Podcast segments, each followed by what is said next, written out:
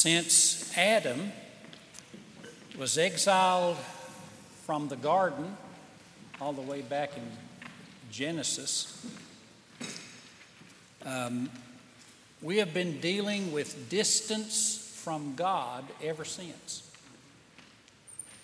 And uh, we're all like the prodigal son who's coming from a far country back to the Father's house, and we're a little nervous about how we're going to be received. Isaiah 52 talks about this uh, return to God.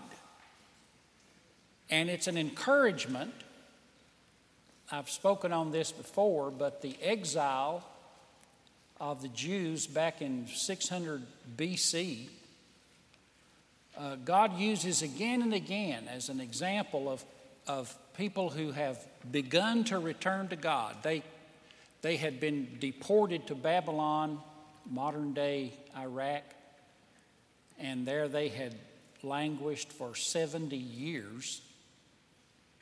And now, about 530 BC, God said the uh, deportation is over. You can return to Jerusalem. You can rebuild the temple, rebuild the city, and restructure the community of faith.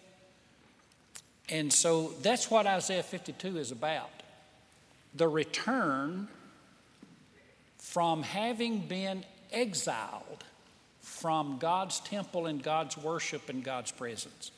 Because remember, in the Old Covenant, that Jerusalem and the temple where is where God said he would dwell. So when Daniel, who was in exile in Babylon, when he prayed to God, he didn't pray upward, he prayed with the windows of his house open where? Toward Jerusalem.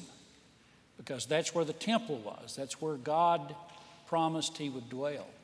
So now they're released from Babylon, so they're going back so it's a picture of going to God. And Isaiah knows they're, like the prodigal son, knows that they're a little anxious about it.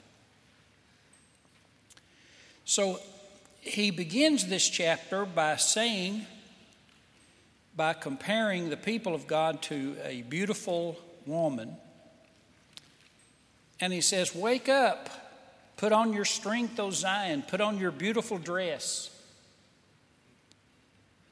Shake yourself from the dust, verse 2. Loose the bonds from your neck, O captive daughter. In other words, your slavery is over, your bondage is over, your exile is over, your burial is over. Get up out of the dust. And he's really giving encouragements to those people who are trying to make their way to God. And that's what I wanted to speak on this morning because we have some baptisms coming up. We have people, and not just those who are being baptized, but we have some people who genuinely are seeking the Lord, trying to take some steps toward God. They're a little nervous about it and he gives us instructions. He, he, he points out the results of it in uh, verse uh, 8, starting in verse 8. He gives us the command to do it so we know that we're doing the right thing, what he wants us to do in verse 11. And then he gives us a promise attached in verse 12. So let's look at these three things. First, the, the results of coming back to God. Now, here's number one. And, and I, I know this is not a big deal to most people, but notice in verse 8 the voice of your watchman. See, they're coming back to Jerusalem, and on these watchtowers were watchmen. Their job was to oversee, oversee and, and warn of any enemies that might attempt to come. And so, as they approach the city from their exile, the watchmen see them coming. And he says, verse 8, the voice of your watchmen, they lift up their voice. Together they sing for joy. They were very happy. Now, what is a watchman in the New Testament? Would be the pastor. He's, in fact, the, the word uh, pastor or bishop in 1 Timothy 3, it literally means to oversee, to be a watcher. Because the pastor is the overseer and ultimately has to give account for people who are under his instruction, which is kind of scary. That I have to give account for some of you. I do appreciate uh, some of you will, whenever you're going to be on vacation or you're going to be gone for a couple of weeks, you'll, you'll text or call or do something to let us know. Uh, and, and that's sweet. It's like a, a, a, a teenager calling their parents at night when they're going to be late getting home. They, mom and dad, just want to let you know I'm okay. I'm going to be late. And that's sweet as a pastor, a pastoral gift is a person who has an antenna, spiritual antenna, and he knows when people are missing. I can almost tell you every Sunday who's missing in both congregations. And, and I worry and I pray. That's my job. I'm a watchman. So when I see people coming to God, making their way back, taking steps forward in faith, you know what? Verse 8 The watchmen lift up their voice and sing for joy. It makes me happy. And again, I say, it's not a big deal. I know you're not here to make me happy, it's not your purpose in life. But it's, it, is and it is a result of you coming to God. Now, listen to this verse, and I'll leave, I'll leave this point alone. Hebrews 13 17. Obey your leaders and submit to them, for they are keeping watch. See, they're watchmen. They're keeping watch over your souls as those who must give an account. Oh, that's scary. Let them do this with joy and not groaning. so I just ask you, folks, don't make me groan. Help me to keep account, to be a watchman with joy. So here's the first result. When someone returns to God, the pastors are happy. They feel like they're getting something done. And notice again, verse 10, here's another result. The Lord has bared his holy arm before the eyes of all the nations, verse 10. And all the ends of the earth uh, will see. Back up in verse 9 break forth into singing, you waste places of Jerusalem. The Lord has comforted his people, he's redeemed Jerusalem. There will be singing, according to verse 9. Break forth into singing, you waste places of Jerusalem, in verse 9. So here's a second result, and that is that worship will become joyful. And it'll produce singing. I love to hear y'all sing. It's a good sign of people who are returning to God. Um, you'll find that many religions do not sing. Like Buddhists, for example, they chant. Or like Islam, for example. I visited uh, mosques. They don't sing in mosques. I was watching this special one night. Uh, I forget what the point was, but uh, it had a, it was it was made in Saudi Arabia, in one of the key cities there, and uh, they had this young woman playing a guitar in a park. And as they filmed her, all of a sudden, uh, Islamic police surrounded her and arrested her and took her guitar. I thought, what in the world? It is against the law to be singing.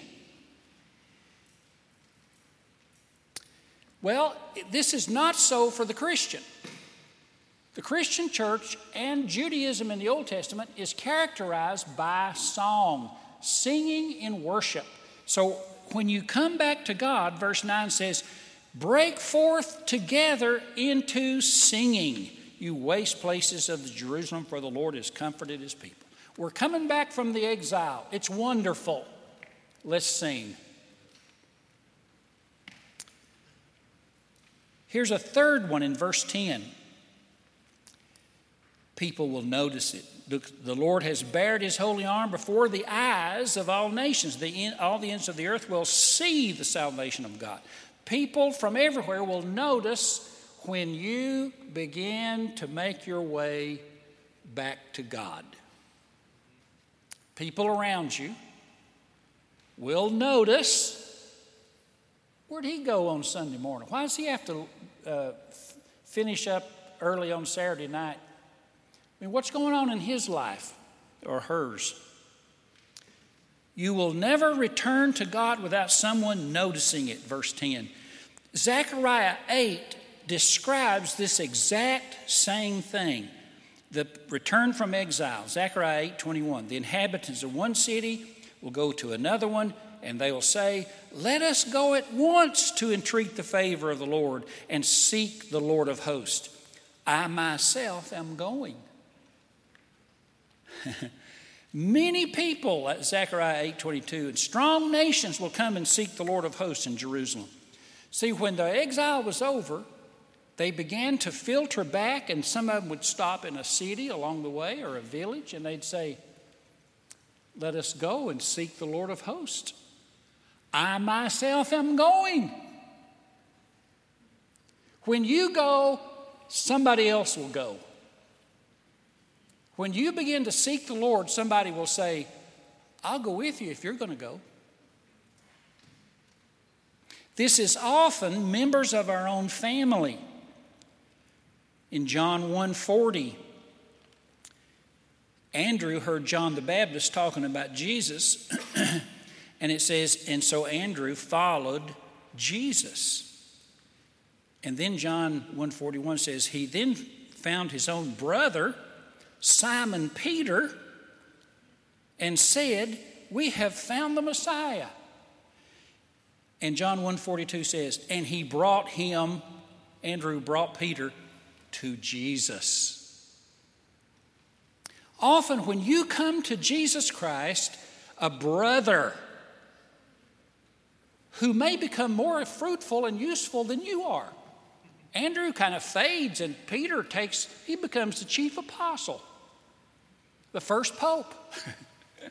Just kidding. but think about it. Who is watching you so that if they see you making your way to worship and back to God from your exile, they will say, I will go also? Could be parents, could be children, could be a brother, could be a sister could be any other family member. But you can almost rest assured if you make your way back to God when you've been exiled, somebody will follow. And then, so that's the results. The watchmen are happy, the worship is joyful, and others will notice it. Now let's look at the command. This is in verse 11. Depart, depart. There's an urgency there. In other words, don't tarry on this. This is important. Go out from there. Touch no unclean thing. See, in Babylon, the Jews had become, they, uh, there were a lot of idols in Babylon. There was a lot of corruption and defilement. And he's saying, Leave all that behind. Get out of there. That's a corrupt, defiled place. And that's the way he wants us to treat the world, like a Babylon. We need to get out of it. We have to do interactions with it, we have to do business in it. We are in it, but we are not of it. And he says, Depart from there. And notice that next phrase uh, Go out from the midst of her, purify yourselves, you who bear the vessels of the Lord. Who is, who is that? Well, in, Ezekiel, in uh, Ezra 1, he talks about when they left Babylon and were making their way back at about 530 BC, there were thousands of vessels, gold and silver items from the tabernacle and the temple that were used in worship. And so many of these people were carrying these items of worship.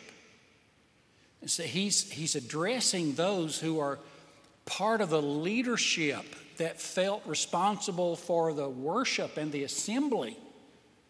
And he's saying, Depart, depart, get out of there, especially be pure, those who bear the vessels of the Lord who are responsible for its worship. Oh, this spoke to my heart this week. Uh, that I should be pure.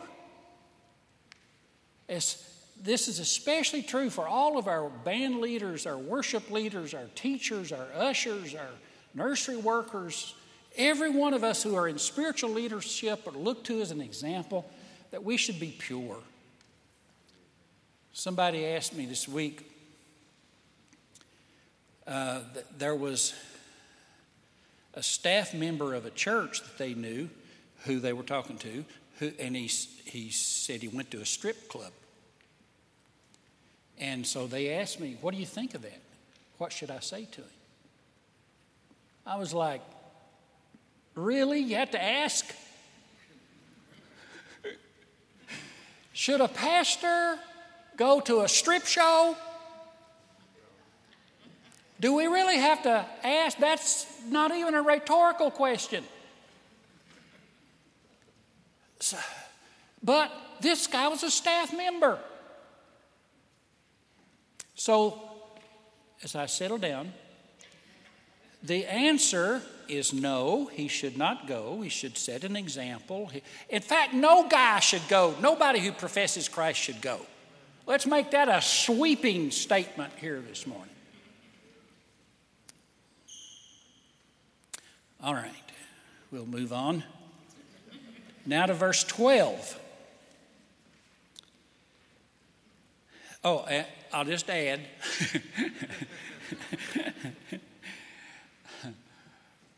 they may welcome us,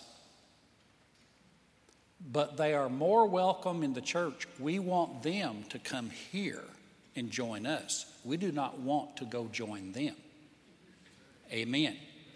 Noah's boat does not want water in it, it wants water out of it, but the people in it. All right, in verse 12, for you shall not go out in haste. Here's the promise you shall not go out in haste, you shall not go out in flight. In other words, uh, we'll pause right there and say, He's saying you don't have to hurry, you don't have to panic. Because here's the promise the Lord will go before you, and the God of Israel will be your rear guard. He'll be in front of you, He'll be behind you. Now, here's the promise when you start back from exile, you're coming to God, you're trying to renew your faith and hope and love in Christ. You know it's right, but you're fearful. What, that's a long way. It's 700 miles from Babylon. What's going to happen to me? And what about people I knew in Babylon? Maybe they'll come after me. Maybe you owed them some money. So there's problems ahead and problems behind. But he says, I do not want you to be alarmed and anxious as you seek to return to me. because I will put a bubble over you.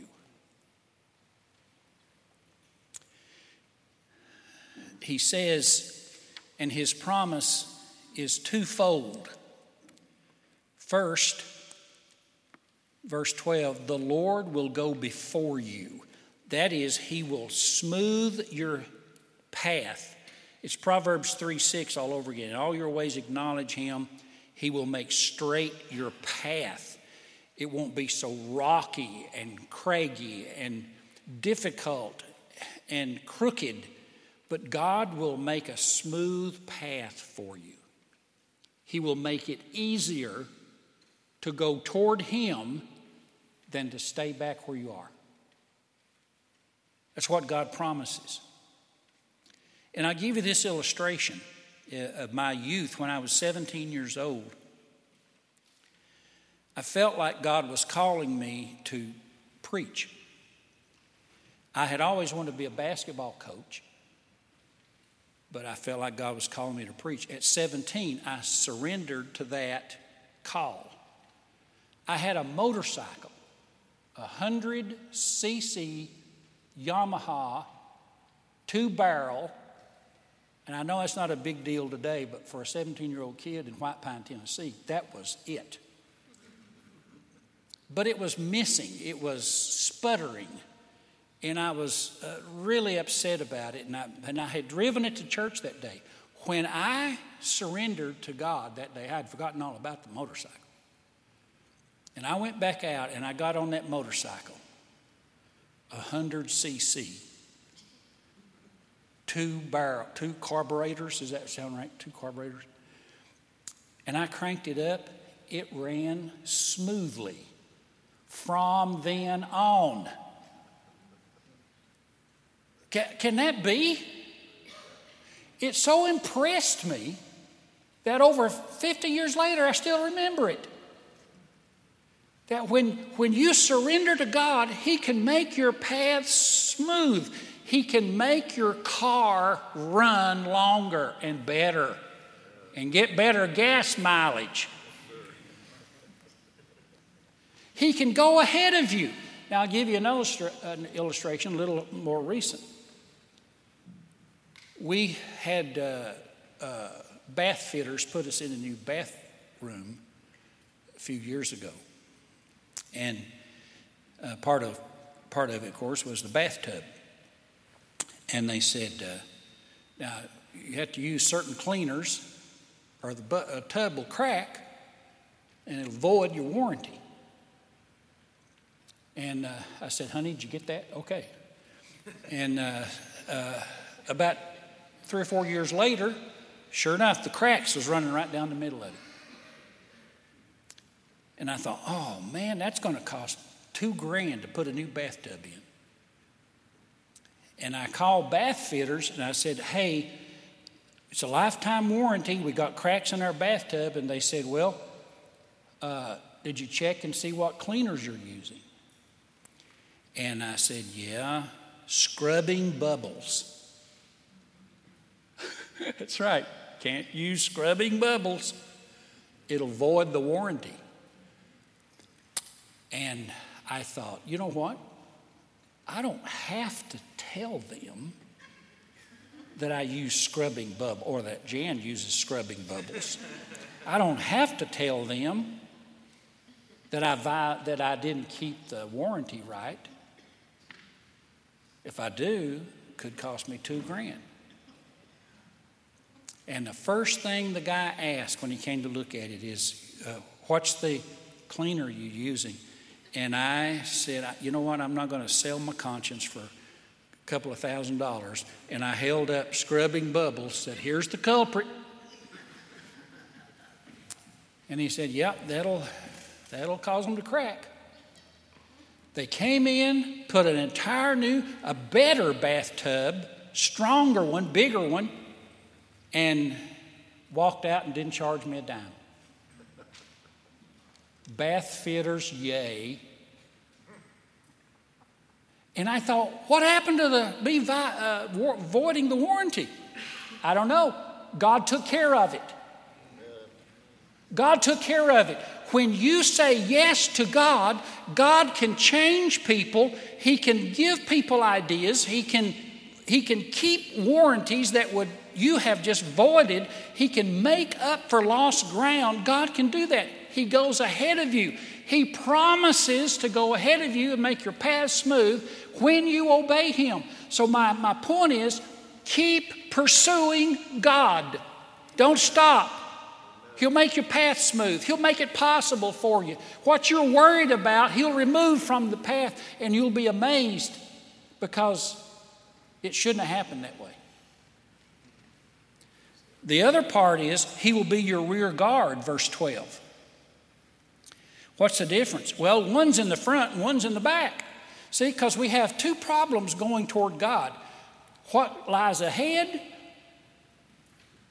and what we've done in the past that can catch up to us distract and hinder us. He will not only clear out the future, but verse 12 says he'll be your rear guard. That is, he will keep back the ill effects and neutralize them in your past. The ill effects of your past. Perhaps you've had a divorce and you don't know how you're going to uh, pay the child support. Maybe you have a criminal record and it's going to hinder you with a job. Maybe you have an upcoming court date. See, that's all in the past. Maybe you have a mugshot online. How many, how many has got a mugshot? but God can neutralize the ill effects of past sin. This is a wonderful promise, people. He'll go before you and He'll stay behind you. God can do both. He can protect your future and He can protect you from your past. In Hebrews 11 6, it says, He who draws near to God must believe two things. You must believe that He exists well, we get that. And number two, and that he rewards those who seek him. There's a reward for those who seek him. So, next Sunday morning, baptism. Jesus said in Matthew 28, Be baptized. Keep going toward him. There's a reward for that. There's protection in front and behind for that. So, my role this morning, I believe from God, is to encourage you and motivate you to keep going and obey Him and don't worry about the perceived consequences. He'll take care of it. Can I get an amen from the church of the Lord Jesus Christ? Hallelujah, hallelujah, hallelujah. Amen. So, baptism next Sunday. We have the baptismal sheets. We'll answer your questions, but you must obey the Lord yourself. Come back from exile. We're here. So is the Lord. Ushers, you get ready. Let's worship with our giving.